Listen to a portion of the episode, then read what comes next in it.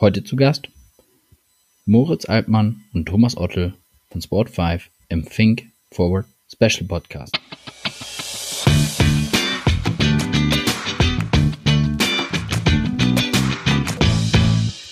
Moin Moin und herzlich willkommen zum Spielmacher Special Podcast. Heute wieder in einer Think Forward Ausgabe, die wir zusammen mit Sport5 hier in Hamburg initiieren. Wie immer wollen wir so ein bisschen in die Organisation Sport5 reinschauen, gucken, was ist da so los, was sind die großen Themen und auch die großen Business Development Themen, an denen die Hamburger hier dran sind. Ähm, ich hatte die, ja, die Ehre heute mit äh, Thomas und mit Moritz einen Blick in den globalen E-Sports-Markt zu werfen, welchen sie für Spotify verantworten. Ähm, jede Menge interessante Inhalte, jede Menge interessante Insights äh, und jede Menge mehr Verständnis für mich auch am Ende. Deswegen gehen wir jetzt direkt rein. Auf geht's. Moin Moin, herzlich willkommen zum Think Forward Podcast. Heute eine neue Folge und es geht wieder mal um ein Deep Dive Thema. Es geht heute um E-Sports und ich habe heute zwei Experten vor mir sitzen. Hallo Moritz, hallo Thomas. Äh, herzlich willkommen. Stellt euch doch einmal kurz vor, damit wir wissen, mit wem wir es hier zu tun haben. Moin, äh, ich bin Moritz ähm, und ich bin bei Sport5 ähm, für unsere globale E-Sport-Unit zuständig, bedeutet ähm, ja, unsere, unsere Rechtehalterpflege. Wir bauen ähm, die Kontakte zu den Rechtehaltern auf, ähm, unterstützen bei den Marketingmaßnahmen ähm, und das bauen wir gerade ähm, für unser globales Netzwerk auf. Moin und ich bin äh, Thomas, auch bei Spot5 aktiv jetzt seit mittlerweile fünf Jahren. Ähm, haben das Thema E-Sports vor circa drei, vier Jahren äh, gegründet, äh, auch in der Runde und noch mit zwei weiteren Kollegen. Bin im Team von, von Moritz aktiv und verantwortlich für alle äh, Assets sozusagen, die wir zum einen akquirieren und dann auch für das ganze Product Development und wie wir es richtig paketieren und auch interessant machen können für die, für die Brands und dann auch entsprechend neue Touchpoints oder neue Möglichkeiten entsprechend mitzuentwickeln, um den Markt vorwärts zu bringen. Da steckt jetzt schon einiges drin, was wir so ein bisschen mal auseinanderziehen müssen. Wenn du von Assets sprichst, was, was, was, was meinst du damit genau?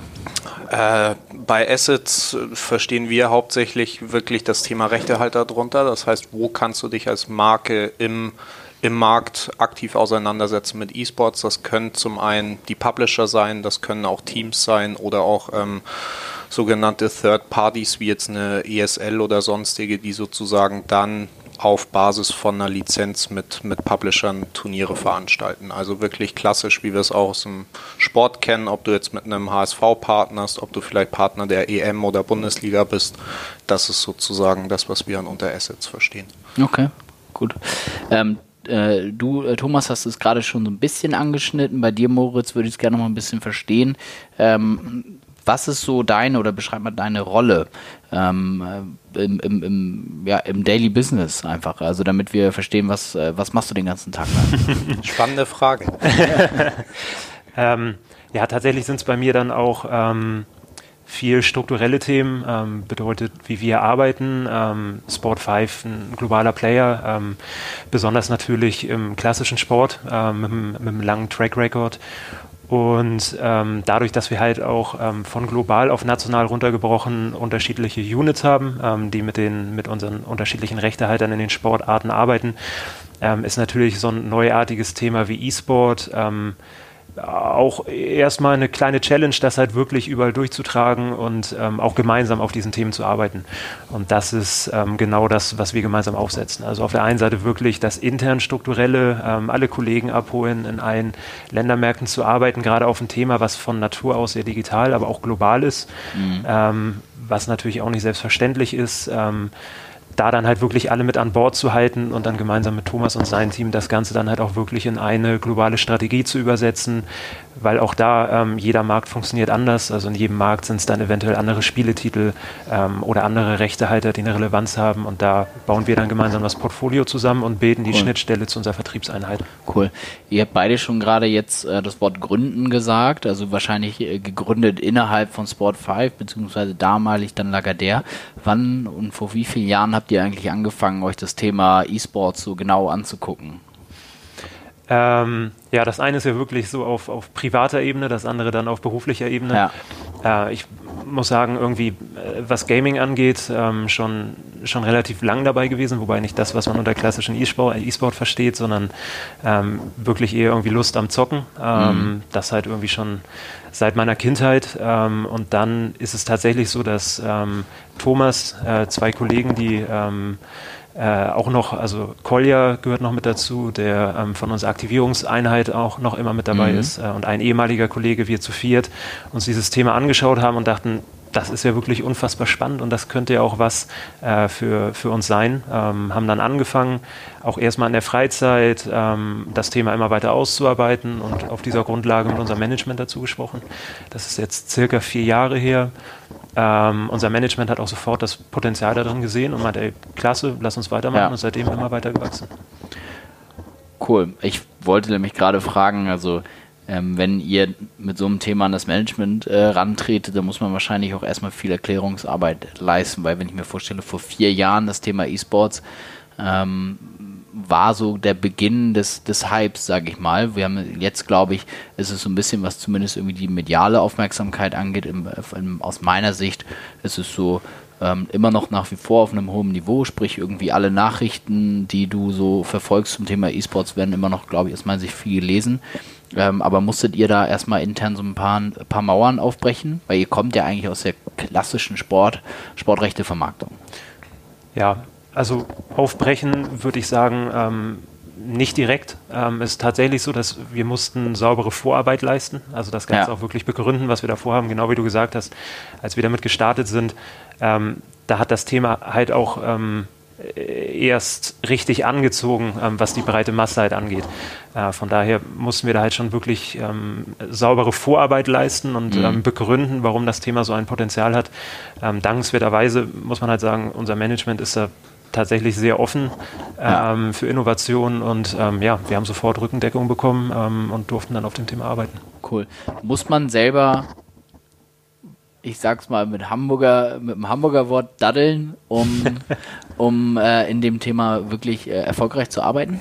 Ich glaube, es ist, wenn du auf Produktseite arbeitest, äh, hilft es dir definitiv, weil du einfach auch ganz andere kreative Möglichkeiten für einzelne Marken oder ähnliches dir ausdenken kannst ähm, und auch in der Produktentwicklung einfach da hilft uns natürlich auch die Erfahrung, die wir im klassischen Sport haben, um Learnings vielleicht nicht eins zu eins kopieren, aber mhm. Fehler, die vielleicht da gemacht wurden, auch entsprechend im E-Sports zu, zu vermeiden. Ähm, ich glaube aber, es ist auch ein ganz gutes Beispiel, um von unserer Seite auch einen, einen Ike zu nennen, der jetzt, sagen wir mal, nicht die, die harte Zielgruppe vielleicht ist erstmal ähm, für, für E-Sport in Schritt eins, aber ja. auch einfach das Potenzial erkannt hat. Und der wird jetzt nicht der sein, der jeden Abend drei Stunden League of Legends spielt oder ähnliches, wie es vielleicht Moritz und ich ab und zu tun, aber ähm, deswegen, ich glaube, es, es hilft dir, aber es ist bei weitem nicht vonnöten, um das, das Potenzial äh, einmal zu erkennen. Ja, jetzt hast du gerade schon irgendwie League of Legends genannt, ähm, damit wir jetzt alle die, die gleiche Absprungbasis haben. Könnt ihr für mich mal oder auch für die Zuhörer den E-Sports-Markt so ein bisschen charakterisieren und einordnen? Also wie groß ist der, wer sind die relevanten Player und was sind die relevanten Titel? Sehr gerne. Also prinzipiell unterteilt sich das Ökosystem eigentlich hauptsächlich so in die, in die drei, vier Player, die wir zuvor genannt haben. Das ist zum einen wirklich die Publisher-Seite, also die Leute, die die Spiele herstellen und dann auch alle Rechte besitzen. Das ist aktuell der, der größte bei Weitem ähm, Riot Games, ähm, die mit League of Legends das größte Spiel haben und jetzt eben auch nach und nach neue Spiele mit, mit auf den Markt gebracht haben. Das sind dann zum anderen auch ein Valve, die mit Counter-Strike und Dota 2 eben eigentlich die anderen beiden großen Titel haben und dann mhm. wäre so als dritter Publisher noch ein, ein, Blizzard zu nennen, die mit Overwatch natürlich auch einen, einen, Titel rausgebracht haben, aber auch aus der Vergangenheit einfach im, im Gaming-Bereich sehr, sehr aktiv sind. Und dann gerade durch, durch die neuen Genres, wie jetzt, äh, wo die Spiele in Fortnite oder PUBG reinfallen, dann auch in Epic Games, ähm, die da sehr, sehr, sehr, sehr viel machen und glaube ich mittlerweile gerade im Mainstream auch extrem bekannt sind. Was extrem wächst auf der Publisher-Seite ist natürlich auch das Thema Mobile, ähm, sei es jetzt ein PUBG Mobile, sei es aber auch ein, ein Clash Royale, was eben auch mhm. nach und nach von Nische eben mehr in den, in den Mainstream geht. Ähm, zum anderen gibt es dann eben wirklich klassisch, wie wir es aus dem Sport kennen, die Teamseite. Das heißt, es gibt Organisationen, die dann in den verschiedenen Spieletiteln aktiv sind und an mhm. den äh, Wettbewerben entsprechend teilnehmen und auch gerade durch, äh, durch die digitale Kultur, die der Sport hat, eben eine extreme soziale Präsenz haben. Ähm, und das dritte sind dann äh, sozusagen die äh, ja die Tournament Organizers wie, wie eine ESL, wie ein Faceit, wie ein Epicenter oder, oder auch andere, ähm, die sozusagen jeder Publisher verfolgt bisschen eine andere Strategie, wie sie E-Sports betreiben. Riot Games macht alles in-house, owned alles, äh, gerade wenn es um die großen Events geht oder mhm. die großen Ligen. Ein Valve beispielsweise, wenn es um Dota 2 oder um Counter-Strike geht, lizenziert das dann an äh, Leute wie ESL und ähnliches, um diese Turniere auszutragen. Mhm. Und dann so als vierten Player, ähm, glaube ich, kennen mittlerweile jetzt auch sehr viele, auch vielleicht durch, durch Covid, weil auch klassischer Sport teilweise auf die Plattform übergegangen ist, sind dann die Media-Plattformen wie in Twitch und YouTube mhm. so als die größten, aber auch Facebook, die nach und nach das Thema ausbauen, ähm, wo du den Content am Ende konsumierst mhm. und auch entsprechend werbeseitig aktiv sein kannst. Ist, ist YouTube tatsächlich in dem in, in einem E-Sports-Kontext relevant? Es ist ja zum einen sehr relevant, wenn es um, um Gaming geht, also mhm. wirklich eher dann im, im Video-on-Demand-Bereich, äh, aber auch, ähm, wenn wir bei League of Legends bleiben, eben auch ganz normal ähm, die Livestreamings auf YouTube zusätzlich stattfinden. Also Twitch, muss man sagen, ist definitiv der, der Marktherrscher aktuell, aber YouTube ist definitiv auf, auf Platz zwei. Also hat sowohl ja. im E-Sports als auch im Gaming sein, seinen Platz. Absolut. Ähm, da, da, vielleicht nur ganz kurz klar. ergänzend, ähm, weil das ist, finde ich, dann auch noch eine, eine, kleine Besonderheit, dass man das Thema Gaming und E-Sport halt auch noch so ein bisschen ja. unterteilen kann. Das ist nämlich zum Beispiel ein Punkt, ähm, sowas wie ein EA FIFA, was jetzt noch nicht gefallen ist, hat natürlich eine enorme Relevanz im Bereich Gaming. Ähm, mhm. Extrem viele Leute spielen das Spiel, mhm. Ähm, hat extrem viel Aufmerksamkeit und auch in diesen Streams oder dann vielleicht auch ähm, auf YouTube diese Pack-Openings, die man halt hat, um neue Spieler zu bekommen, mhm. haben enorme Klicks. Allerdings ist das Spiel jetzt noch nicht so hundertprozentig in diesem E-Sport Mainstream, würde ich mal sagen, angekommen. Mhm. Also, dass, dass die Turniere eine ähnliche Größe oder Relevanz haben wie zum Beispiel bei einem League of Legends. Ähm, aber auch da muss man sagen, ähm, dass gerade die, die Arbeit jetzt hier in Deutschland auch von, von der DFL mit der virtuellen Bundesliga oder, oder auch dem DFB mit neu aufgesetzten Formaten, das jetzt natürlich ein Stück weit irgendwie ähm, probieren, halt auch mhm. diesen, diesen Vorsprung aufzuholen und ähm, ja, sehr gute Arbeit machen. Cool. Wenn wir jetzt mal durchgehen, wenn wir ähm, auf der, auf der Publisher-Seite ähm, wo würdet ihr sagen, wer ist so aktuell so der, der führende Publisher äh, in dem Bereich? Wer, wer hat den meist rekrutierenden äh, Titel aktuell? Ist, glaube ich, ähm, definitiv Riot Games mit League of Legends. Du hast eben eine, eine riesen Anzahl an Spielern, ähm, die das monatlich aktiv spielen und mhm. zum anderen, gerade wenn wir über E-Sport sprechen, eben eine extrem hohe Viewership, die die verschiedensten Ligen auf, auf globaler Ebene auch, mhm. auch entsprechend gucken. Also es ist zum einen das beststrukturierteste ähm, E-Sport-Konstrukt aktuell. Mhm. Ähm, muss man sagen, mit äh, 13 kontinentalen Ligen und dann auch gerade für Europa nochmal runtergebrochen für, für alle Länder ähm, noch 13 nationale Ligen, die da, die da aktiv sind. Ähm, und deshalb glaube ich, ist gerade wenn es um E-Sports geht, kann, kann man eigentlich neben Riot Games oder ist das schon sehr, sehr weit vorne. Und auf der Teamseite, wo sagt ihr da, gibt es da den, das, das eine Team, wo ihr sagt, die sind irgendwie global führend in, in verschiedenen Titeln? Bei Teamseite, glaube ich, hat sich gerade in den letzten ein, zwei Jahren sehr, sehr viel getan. Also mhm. ich, ich würde mal sagen, auf, auf Tier-One-Ebene, wenn man es so nennen will, gibt es schon so fünf bis sechs Organisationen, die ganz oben mitspielen. Ähm, mhm. Immer China natürlich muss man vielleicht leicht ausgrenzen, mhm. einfach auf, auf, aufgrund der Größe auch. Ähm, aber du hast in Europa mit einem Fnatic und einem G2 zwei globale Organisationen. Du hast mit dem SK Gaming wirklich gerade in Deutschland eine Organisation, die extrem bekannt sind, eine extreme Legacy haben ähm, und halt wirklich auch sehr die, die deutschen Werte lebt, was, was mhm. man an ihrem Partner mit Telekom und Mercedes merkt. Ähm, und dann hast du äh, zusätzlich auch in Asien mit T1 eigentlich so wenn man es mit Fußball vergleicht, bei T1 spielt mit Faker so ein bisschen der Lionel Messi, wo wahrscheinlich ja. im Moment kein, kein Spieler wirklich rankommt von der Größe her. Und in Amerika ist natürlich auch auf, auf Basis einfach der Kultur sehr, sehr viel Investment in den letzten Jahren passiert ähm, und die äh, Organisation sehr gewachsen. Und da hat man natürlich mit einem 100 Thieves, die sehr stark auf Lifestyle gehen, einem Team Liquid, einem Cloud9, aber auch mit einem äh, Immortals beispielsweise ja. extrem große Organisationen, die alle jetzt so, so ihren Platz suchen. Ähm, ja. Aber so fünf bis sechs Organisationen, die, die gerade so ein bisschen genannt wurden, glaube ich, kann man schon herausheben als so die globalen Player. Ja. Und dann natürlich noch China mit einem, mit einem RNG oder ähnliches, so wirklich die großen Organisationen, die dann jetzt nach und nach halt auch nach globaler Präsenz zusätzlich streben. Okay, verstanden. Und bei den, bei den Tournament-Providern, wo kommt man da um eine ESL dann, dann rum? Gibt es da irgendwie einen, einen Pendant zu irgendwie, einen, ein amerikanisches Pendant zum Beispiel? Also das kommt dann auch wieder auf den Spieletitel an. Also mhm. ähm, eigentlich alles außerhalb von, von Riot Games ähm, wird dann ja auch teilweise von, von den Third Parties mhm. ähm, gehostet.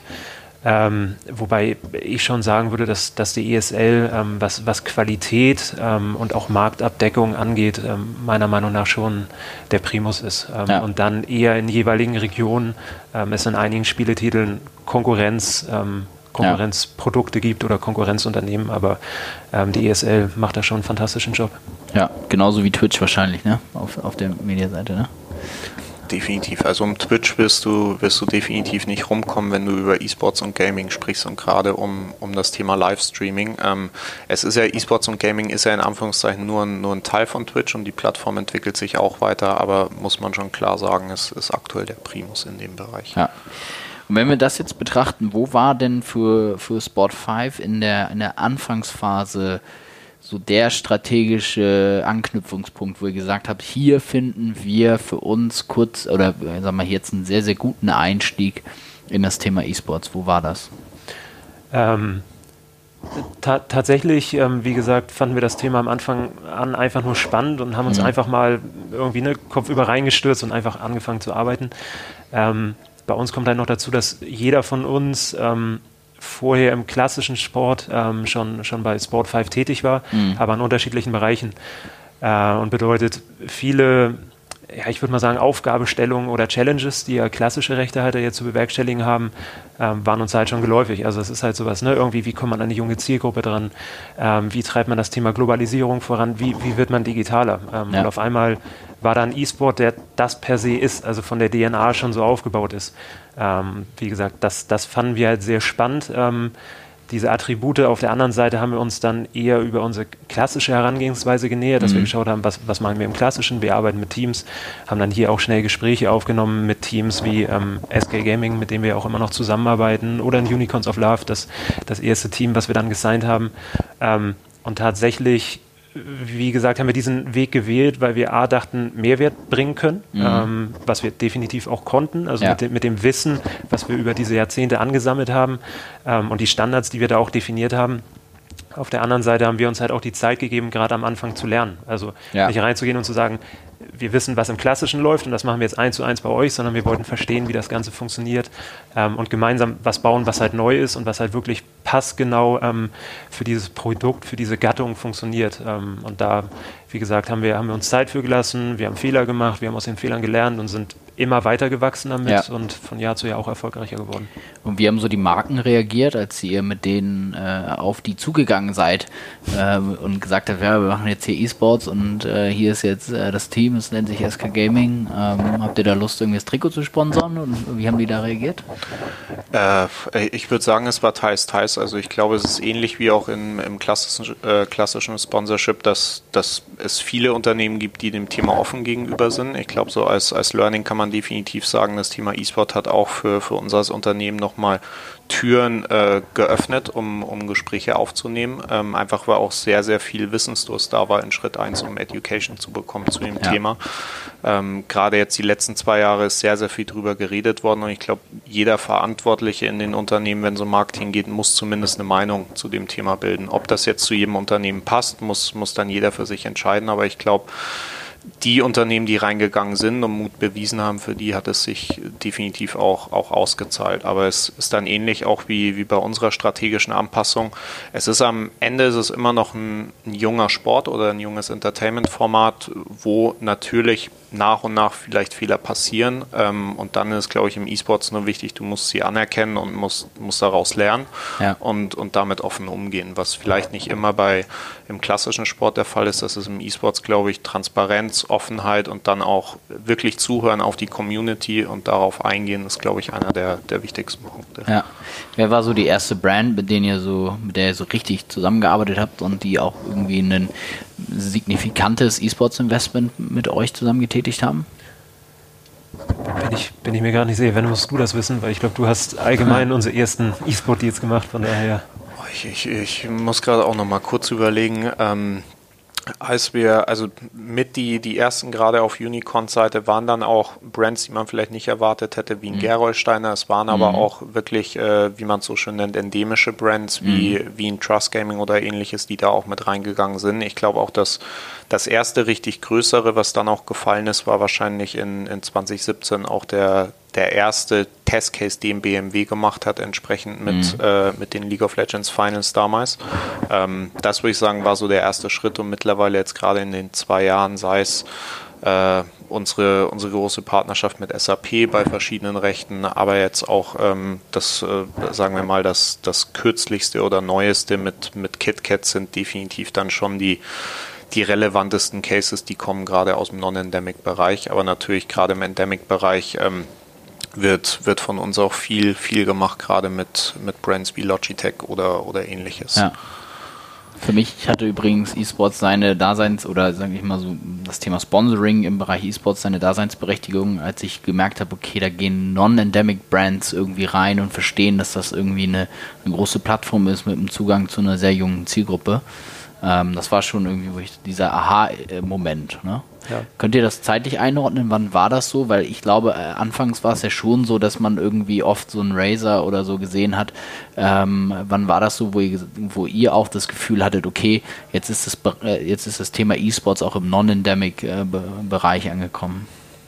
Ich, ich würde sagen, es gab, es gab wirklich Brands, die, die früh rein sind, sei es jetzt auch ein, ein Coca-Cola oder ähnliches, die vielleicht mhm. 2014 schon angefangen haben, was zu machen. Ein, ein, Red Bull oder Energy Drinks würde ich fast eher endemisch zählen als ja. unendemisch, was einfach voll, äh, sehr, sehr nah an der Zielgruppe ist. Ähm, und dann, ich zeitlich ist schwer einzuordnen, aber ich glaube so um 2017 rum, 2016 rum sind, sind so die größeren non-endemischen Deals und gerade aber so in den letzten zwei Jahren ist das eigentlich auch potenziell extrem gewachsen. Sei es mit gerade in der Automobilbranche, wo wirklich nahezu jeder jetzt irgendwie reingegangen ist und irgendwas besetzt, sei es jetzt auch in der Ausrüsterbranche, wo immer mehr passiert, aber auch eben in, in Sachen wie wenn man ein Hylo iCare oder ähnliches nimmt, was man vielleicht jetzt auch nicht eins zu eins direkt mhm. verorten würde als eher traditionelles Unternehmen, die jetzt auch eben, weil es natürlich auch perfekt passt, ähm, mit, mit Augentropfen im Bereich E-Sports zu, zu werben und da eine Zielgruppe zu haben. Aber es sind vielleicht auch Brands, die man in Schritt 1 nicht unbedingt dort, dort erwartet hätte. Ja.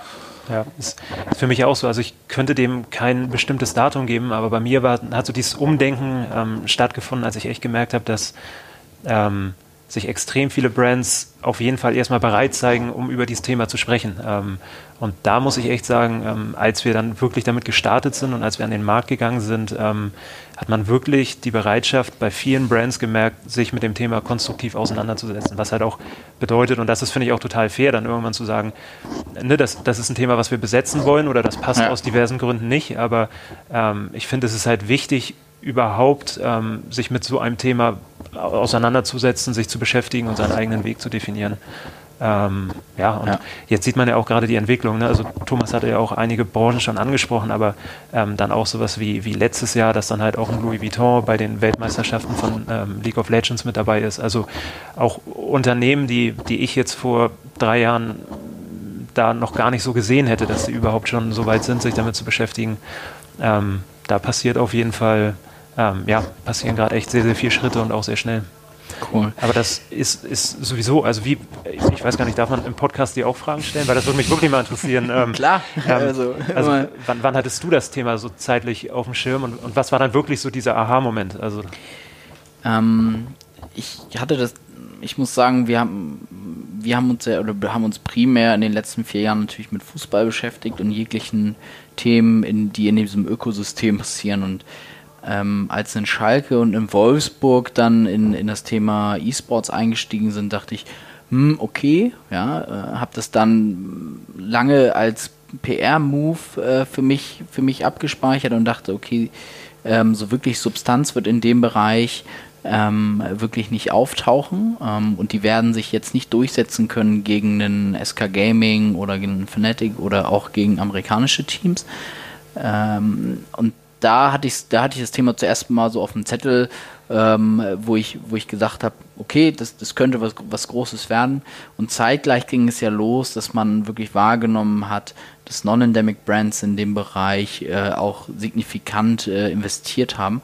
Aber selbst da habe ich für mich immer gesagt, okay, ich, für mich erschließt sich dieser Mehrwert. Also warum geht jetzt ein BMW äh, in E-Sports rein? Also was, was bringt es in einem, ich, ich hoffe, ich ordne die, die Demographics jetzt richtig ein, aber was bringt es in einem BMW sozusagen äh, im, im, als Kommunikationseffekt, wenn ich jetzt ein Auto da äh, in, in der Halle stehen habe, ähm, wenn da irgendwie äh, Kids von 13 bis 29 sitzen. So. Jetzt mal mit meinem, mhm. mit meinem vielleicht auch irgendwie laienhaften Wissen so überschlagen, aber das war so immer diese, diese Kontroverse, die ich für mich so äh, verortet habe. Aber ähm, dann war es jetzt in den letzten zwei Jahren tatsächlich so, dass ich gedacht habe, okay, es geht halt auch nicht weg. Ne? Mhm. Also man ja. liest halt immer mehr, ja, dass Brands, ähm, wir, wir werden ja gleich noch über, über KitKat sprechen äh, oder, oder Warner Music, ähm, dass immer mehr Brands da reingehen. Und ähm, dann habe ich für mich halt auch gesagt, okay, dann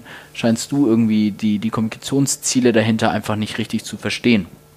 So, und das war so mein, mein, mhm. mein Blick auf die letzten ja, drei Jahre eigentlich.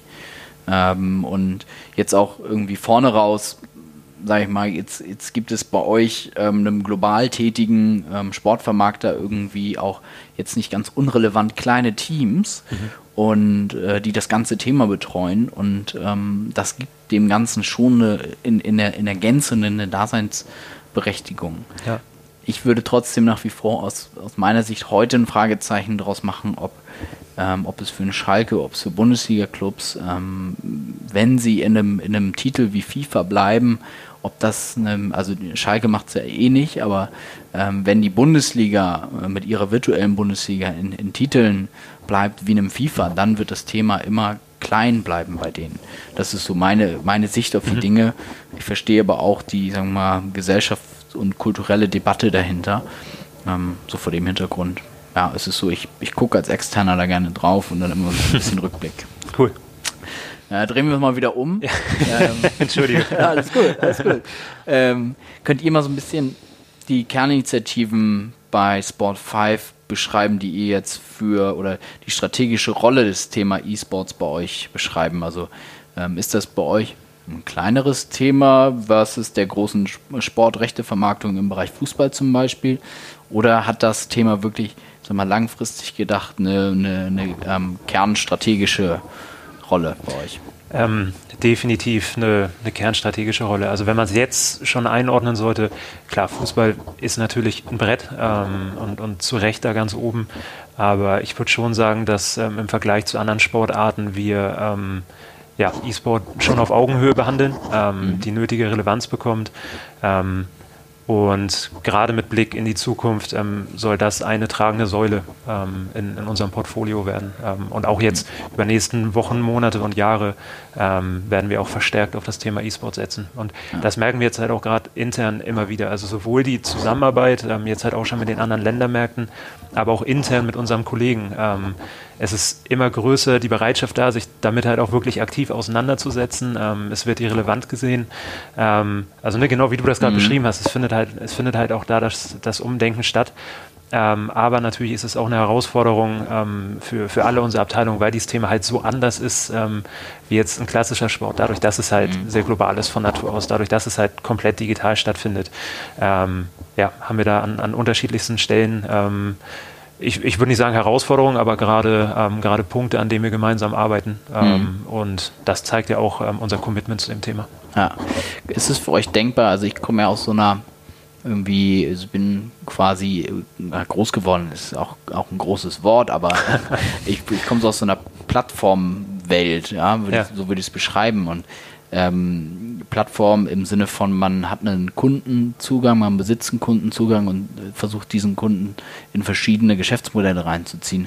Ist es für euch, wenn wir jetzt nochmal auf diese, ich sag mal, vier, äh, vier Bereiche des, E-Sports-Marktes gucken, ist es für euch denkbar, auch mal sowas zu machen, wie einen, wie einen als, als Turnierveranstalter irgendwo aufzutreten?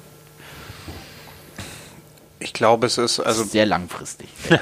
es ist definitiv sehr, sehr langfristig gedacht. Ich glaube, grundsätzlich ähm, versuchen wir natürlich gerade auch auf Business Development Seite alles durch, durchzudenken und auch für, für alles offen zu sein. Ähm, wenn wir jetzt kurz- und mittelfristig darüber nachdenken, glaube ich, gibt es einfach auch Player, die da mehr Erfahrung haben ähm, ja. und das schon extrem gut machen. Also würden wir uns Stand, Stand jetzt, aber da kann Moritz mich auch gerne nochmal verbessern, äh, schon sehr, sehr stark auf unsere Kernkompetenzen, die dann auch Vermarktung, Aktivierung und Beratung sind, konzentrieren. Mhm. Aber wie gesagt, natürlich, gerade im E-Sports, das haben wir auch die letzten Jahre gemerkt und wenn wir über die strategischen Ausrichtungen gesprochen haben, es ist eben nicht ein Zeitfenster von ein, zwei Jahren, wo sich Zeiten ändern, sondern es ändert sich halt eher monatsweise teilweise. Ähm, mhm. Was dann noch äh, oder worüber wir sehr happy sind, dass wir auch das Commitment haben, das kurzfristig immer auch die strategischen Anpassungen vorzunehmen.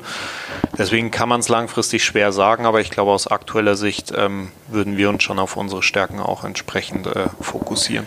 Ja, würde ich so 100%ig unterstreichen. Also für uns ist es wichtig im Bereich E-Sport, dass wir nicht mit Scheuklappen unterwegs sind. Also ne, mhm. ne, wir, wir schauen halt wirklich in alle Richtungen. Wir wollen innovativ sein ähm, und wir wollen da teilweise auch alte Muster aufbrechen.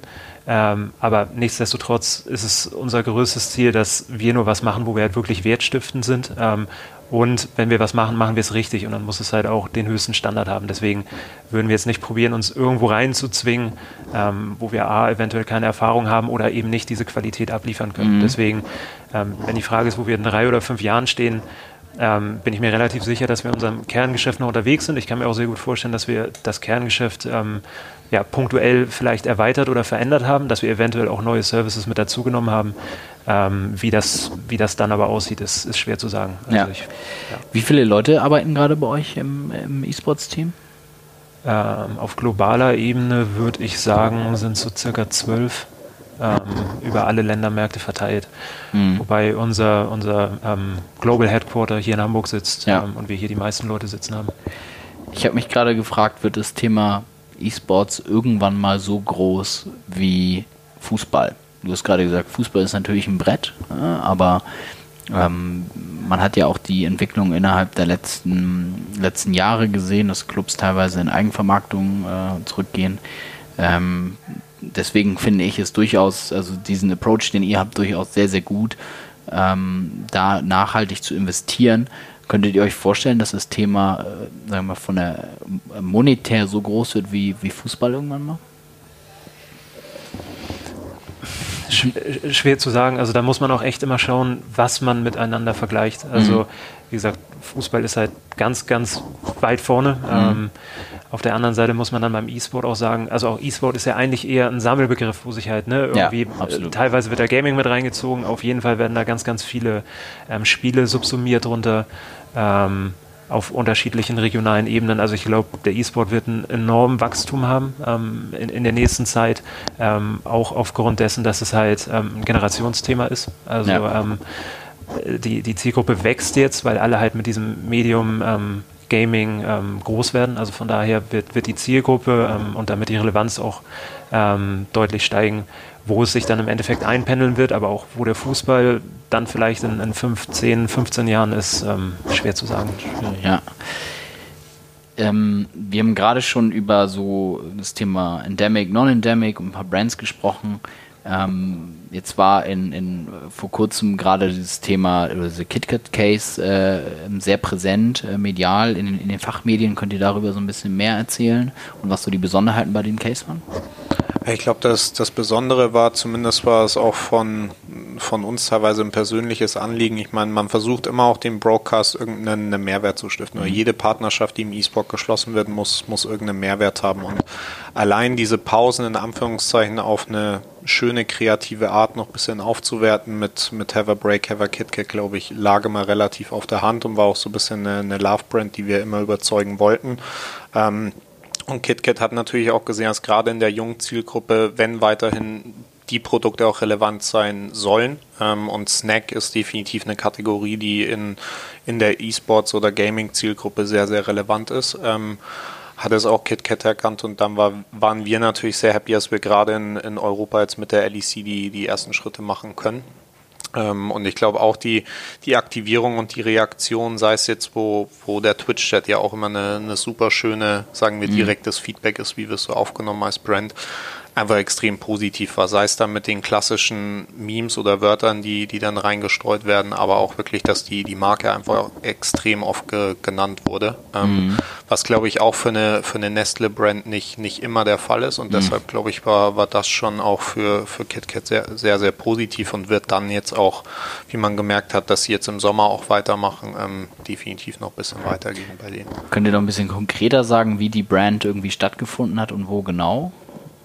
Also konkret war es wirklich sehr, sehr stark auf den Broadcast fokussiert ähm, und sozusagen die Pausen schöner zu mhm. gestalten, aber dann auch gerade in die Kommunikation mit, äh, mit der Community zu treten, durch aktivierungsseitig sehr, sehr stark, Social Media seitig bedingt. Ähm, mhm Care-Pakete zu machen oder beziehungsweise Raffles und einen Mehrwert für, für die Community zu, zu fabrizieren. Gerade durch, durch Covid, was war sehr, sehr viel eigentlich offline geplant während der LEC Finals ähm, ja. in, in Budapest, die leider nicht stattfinden Kannst konnten. Kannst du LEC kurz äh, für alle, die es nicht wissen, erklären? Sehr gerne. Ähm, LEC ist äh, sozusagen die League of Legends European Championship, was am Ende so, wenn man es mit Fußball vergleicht, das Gegenstück ist zur, zur Champions League. Ähm, ja. Heißt ein geschlossenes System, also ist auch ein, ein Long-Term-Partnership-Programm leicht vergleichbar mit Franchise-System sozusagen, ähm, wo aktuell zehn Teams sozusagen in der höchsten europäischen Liga für dieses Thema spielen und wo auch ein Schalke 04 beispielsweise eben Teil von ist. Cool. Der zweite Case, äh, dieser äh, Warner, Warner Case, könnt ihr da ein bisschen mehr zu sagen?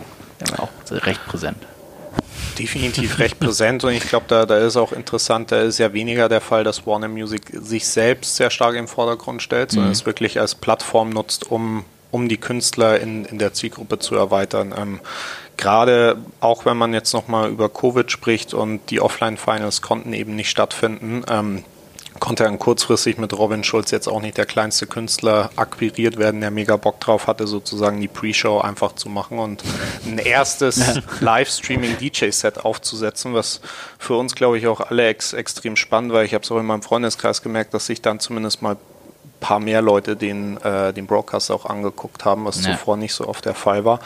Ähm, und bei Warner ist es auch extrem spannend zu sehen, dass sozusagen das das Cross-Plattform-Marketing ganz gut funktioniert. Das heißt, du, du siehst im Broadcast meistens immer einen Song, der für die Woche ausgewählt wird und promoted mhm. wird im Broadcast. Und dann siehst du aber direkt die Leute, die den Broadcast gucken, die auf YouTube gehen und entsprechend das Musikvideo gucken und da Comments hinterlassen. Ähm, mhm. Und da siehst du, dass der Traffic sozusagen wirklich sehr, sehr gut funktioniert, dass die Leute von dem League of Legends Broadcast eins zu eins dann eigentlich auch äh, in dem Falle zu einem Robin Schulz oder ähnliches rübergehen und der dann auch direkt eine neue Zielgruppe erreicht hat und das dann ja. auch ja, direkt sichtbar ist. Ja, zumindest, ich habe es äh, ehrlicherweise bei mir im Freundeskreis auch wahrgenommen. Ähm, also zumindest wurde ich angesprochen, so, ey, hast du das gesehen? ähm, war, also war schon irgendwie, war schon cool, habe dann auch irgendwie ein, zwei, ein, zwei Artikel dazu zugesendet bekommen. Also es war schon, schon interessant. Was ich mich gefragt habe, ist, wie geht ihr an so einen Case ran? Also ihr, ihr habt irgendwie, ihr habt die Gespräche mit einem Warner Music und ähm, ihr liefert dann die, diese, diese kreative Idee äh, für die Umsetzung oder wie funktioniert das?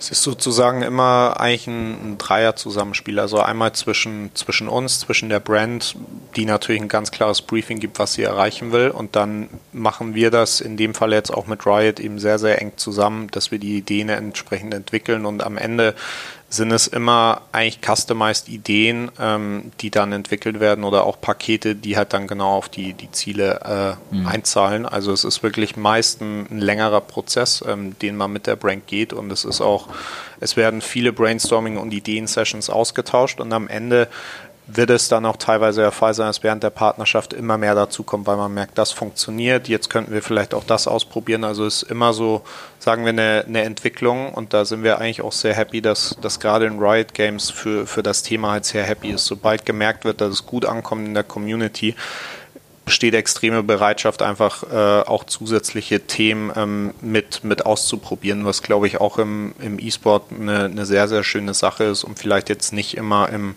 klassischen Sponsoring immer der Fall sein kann. Ja. Habt ihr eigentlich, ähm, habt ihr irgendwie Tools im Einsatz, mit dem, mit dem ihr so Responses messen könnt, irgendwie oder Stimmungslagen, weil ähm, dadurch, dass es ja halt digital ist und ich genau sehen kann, okay, wie, wie viele Viewers habe ich jetzt gerade im Broadcast und wie viele Comments und Co., ähm, ist das natürlich ein bisschen transparenter natürlich als äh, klassisch irgendwie, ähm, keine Ahnung, DFB-Pokal oder so. Äh, gibt es da Tools, mit denen ihr arbeitet, wo ihr quasi knallharte Zahlen zu den Cases liefern könnt? Also gerade mediaseitig äh, arbeiten wir meistens mit, mit einem Nielsen eben zusammen, die auch mhm. aus dem klassischen Sport sehr, sehr bekannt sind, glaube ich. Ähm, und da einfach auch um die Vergleichbarkeit zu schaffen zu klassischen Sponsorships. Also da können wir schon sehr, sehr genau, sei es jetzt Sponsorships, Impressions oder auch den, den Media Value, der, den du zurückbekommst, messen. Und dann gibt es natürlich auch qualitative Messungen, wie es jetzt äh, Social, Social Listening oder dann auch wirklich ganz klassisch Sentiment Service, die im Rahmen aller Partnerschaften durchgeführt wird, mhm. um eigentlich wirklich auch allen Brands intern das Feedback so zu geben und die Argumente, warum diese Partnerschaft jetzt richtig ist und warum sie funktioniert, aber auch als Tool, um, um zu kontrollieren, was funktioniert vielleicht und was funktioniert nicht so. Ja, ja finde ich gut. Es spricht auf jeden Fall, also für eine, aus meiner Sicht halt für einen für ein E-Sports-Investment, ähm, um, weil ich einfach irgendwie vernünftige und ich sag mal stringente Trackings irgendwie aussetzen kann. Ja, absolut. Also es ist genau wie du meintest, dadurch, dass es halt digital ist, ähm, ist es halt auch deutlich transparenter. Ja. Wenn man dann auch teilweise eine Vergleichbarkeit schaffen kann ähm, zu möglichen anderen Partnerschaften, so dann bekommt man da auch ein gutes Gefühl für. Und wie Thomas halt auch schon meinte, man bekommt halt auch ein direktes Feedback von der Community ähm, über die digitalen Kanäle. Und ja, das, das hilft halt auch, wenn man schnell darauf reagieren muss. Cool. Jetzt haben wir gerade schon angesprochen, Offline-Events haben jetzt auch während der, der, der Covid-Zeit nicht stattfinden können. Ich habe im Vorgespräch so salopp gesagt, naja, aber ich finde ja eh alles irgendwie digital äh, statt. Ähm, aber könnt ihr mal beschreiben, welche, welche Einflüsse die, die Covid-19-Pandemie jetzt auf, eu, auf den Markt, auf den E-Sports-Markt generell hatte? Ich würde mal sagen, also allgemein vielleicht, um diese Offline-Events nochmal auch so, so ein bisschen ins Licht zu rücken, hat für uns damals, als wir das Thema E-Sports gepitcht haben, aber auch allgemein, ich glaube, jeder, der einmal bei so einem Event war, kann, kann nachvollziehen, was für, für eine schöne Erfahrung das ist und dass das halt wirklich so ein Treffpunkt für die Fans und die Community dann ist, die man an sich ungern missen würde, ähm, was man aber jetzt auch aufgrund von Covid da machen musste. Ähm, nichtsdestotrotz ist natürlich auch eine On-Site-Möglichkeit für, für Brands einfach direkt über Promotions nochmal in direkten Kundenkontakt zu mhm. kommen. Mhm. Ähm, aber wie du auch gesagt, die digitale Kultur hat natürlich ermöglicht, dass sehr, sehr viele Sachen einfach dann entsprechend umgeswitcht wurden oder auch, ähm, dass die Show in dem Sinne weiterging. Also natürlich muss eine Anpassung vorgenommen werden. Teilweise, wenn man das Riot-Beispiel nimmt, auch innerhalb von einer Woche, das eben nicht mehr im Multimillionenstudio produziert und gespielt wird in Berlin, sondern alles auf einmal remote in Berlin aus verschiedenen Apartments ja. aufgesetzt werden muss, was mit deutscher Internetverbindung auch nicht immer das, das Einfachste ist in, in Schritt 1. Ähm, da hat man aber auch gemerkt, wie, wie schnell geswitcht werden kann.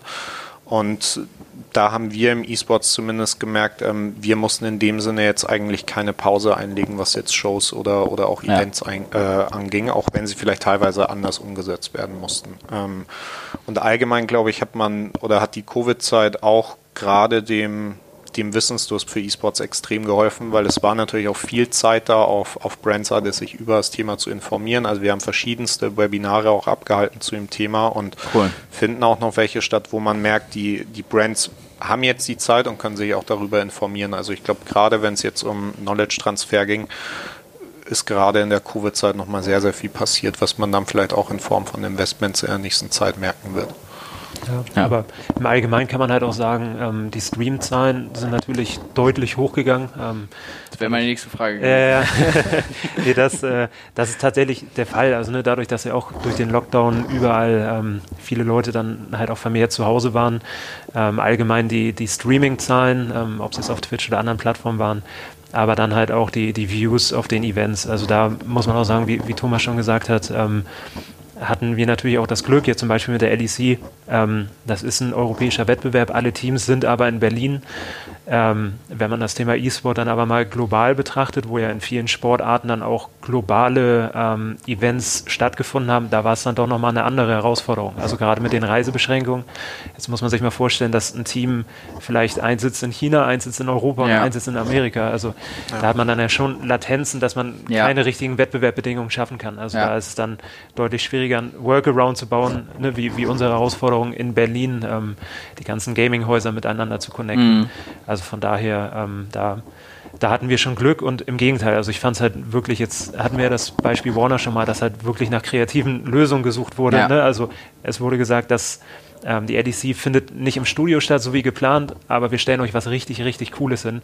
Ähm, die Partner wurden mit eingebunden, um halt ne, irgendwie diese ja. Viewer Experience ähm, zu verbessern und das war für mich halt auch einfach mal ein schönes Zeichen zu sehen. Alle haben gemeinsam angepackt und wollten halt echt was Cooles auf die Beine stellen und hat aus meiner Sicht auch echt gut funktioniert. Ja. Gibt es jetzt von euch, jetzt wollen wir mal zum Abschluss hin, wollen wir einen Blick vorauswerfen, gibt es A, gibt es irgendwie Takeaways aus dieser Covid-Zeit, wo ihr sagt, ähm, der Markt hat sich in, äh, so und so verändert ähm, und zu, zum Zweiten, was sind was sind irgendwie Titel, auf die wir uns in der Zukunft freuen können, wo ihr sagt, okay, League of Legends ist heute groß, aber gucken wir mal sechs Monate in die Zukunft. Das ist ja in einem E-Sports-Kontext jetzt nicht so viel. Ähm, da ist dann Titel XYZ groß. Gibt es da irgendwas, wo ihr sagt, vielleicht erstmal angefangen mit den, mit den Takeaways? Gibt es so Key Learnings von euch? Ich glaube, Key Learnings aus der, aus der Covid-Zeit sind, sind auch noch nicht alle zu treffen, weil es natürlich immer noch, noch andauert. Nichtsdestotrotz, glaube ich, hat es auch dazu geführt, dass eben schnell digitale Lösungen gefunden werden konnten. Ähm, und ich glaube, dass da einfach in der Flexibilität schon viel passiert ist und auch auf, auf Brandseite, aber auch auf Veranstalterseite einfach jetzt neue Lösungen und vielleicht auch neue Produkt-Touchpoints da sind, die davor vielleicht länger gebraucht hätten, um, um sie zu entwickeln. Ähm, nichtsdestotrotz, glaube ich, ist einfach auch nochmal noch mal klar geworden, wie, wie groß dieser Bereich E-Sports ist und wie eng dann auch die Community zusammenrückt. Oder mhm. wenn, wenn dann auch mal im Broadcast was, was nicht funktioniert, aus, aus verschiedensten Gründen, kommt in dem Sinne kein, kein Shitstorm direkt, sondern es wird wirklich eher wertgeschätzt, dass man in der aktuellen Lage versucht hat, weiterzumachen. Also mhm, wirklich diese Positivität der Community, glaube ich, ist in der Zeit auch nochmal sehr, sehr schön herausgekommen. Werdet ihr aus Sport 5 Perspektive jetzt noch stärker in dieses Thema E-Sports Education reingehen? Ihr habt gerade gesagt, ihr habt noch eins, also Webinare gemacht. Werdet ihr das jetzt noch weiter treiben? Es werden noch, noch weitere stattfinden, dann auch wirklich eher gezielter, dass es nicht mehr nur Education ist, sondern mhm. eher auf die Marktteilnehmer, auch wo dann Riot Games, wo ein SK Gaming oder auch andere nochmal aus ihrer Sicht einfach und ihrer Position im Markt ähm, die, die Leute aufschlauen, was glaube ich auch für, für viele einen großen Mehrwert bietet. Einfach nur um, wie wir es anfangs auch hatten, alle mal auf den gleichen Wissensstand zu bringen, weil es ist ja. glaube ich auch das Ziel, einfach nur das Wissen zu, zu teilen und am Ende ist es ein Ökosystem, was voneinander immer noch sehr viel lernt. Also auch die Brands bringen sehr viel rein, ähm, wovon dann auch die Publisher oder auch die, die Teams entsprechend noch lernen können. Ähm, ja. Das, glaube ich, ist ein ganz schönes interaktives Umfeld, was, was jetzt auch nochmal sehr stark durch Covid gefördert wurde. Cool. Und Moritz, deine Einschätzung, was sind so die, die Titel, äh, die wir in Zukunft verstärkt irgendwie äh, am, am E-Sports-Himmel sehen? Also wirklich ganz, ganz schwer zu sagen. Also für mich, ich glaube, League of Legends ähm, wird noch sehr lange da bleiben, äh, wenn, mhm. wenn nicht vielleicht sogar für immer. Ähm, einfach aus dem Grund, dass ähm, Riot Games da einen unfassbaren Job macht, dieses Spiel halt auch permanent weiterzuentwickeln ähm, und dadurch halt auch immer attraktiv bleibt für die Playerbase. Also da muss man halt auch immer sehen, dass ähm, League of Legends halt auch schon lange am Markt ist. Jetzt vielleicht nicht das älteste wie Counter-Strike, ja. aber halt schon lange da. Und ansonsten hat Riot Games jetzt ja auch gerade mit, mit Valorant irgendwie neuen Spieletitel ähm, in den Startlöchern, wo ich auch mal gespannt bin, wie das funktioniert. Also ähm, wie gesagt, ich glaube, einige Spieletitel, an denen werden wir noch sehr, sehr lange Spaß haben. Und ansonsten, was jetzt in den nächsten fünf Jahren passiert, was wer noch in der Pipe hat, also da bin ich auch selber gespannt und freue mich schon auf die Zukunft ähm, zu sehen, wie sich das ja. weiterentwickelt. Also Fortnite ist ja auch so ein Beispiel. Also das, das kam ja auch aus dem Nichts und war auf einmal riesengroß. Ähm, von daher glaube ich, werden uns dann in den nächsten Jahren ähm, noch ein paar Überraschung ereilen. Aber was, das, das macht ja auch gerade so ein bisschen den Reiz aus. Also wenn man, wenn man das jetzt mal wirklich mit dem klassischen Sport, also ne, mit Fußball vergleicht, wahrscheinlich wird in den nächsten ähm, drei Jahren jetzt keine grundlegenden Änderungen sein, wer weiß, aber mhm. ähm, also wahrscheinlich wird sich das Spiel nicht komplett neu erfinden. Ähm, bei, den, bei den jetzigen E-Sport-Titeln, so wie League of Legends, da passiert halt alle zwei Wochen ein großes Update, was halt die, ja. die Mechanics im Spiel halt ähm, komplett verändert von daher ja, ist, glaube ich, ein, ein, sehr guter Zeitpunkt und nochmal um das Thema Education aufzugreifen.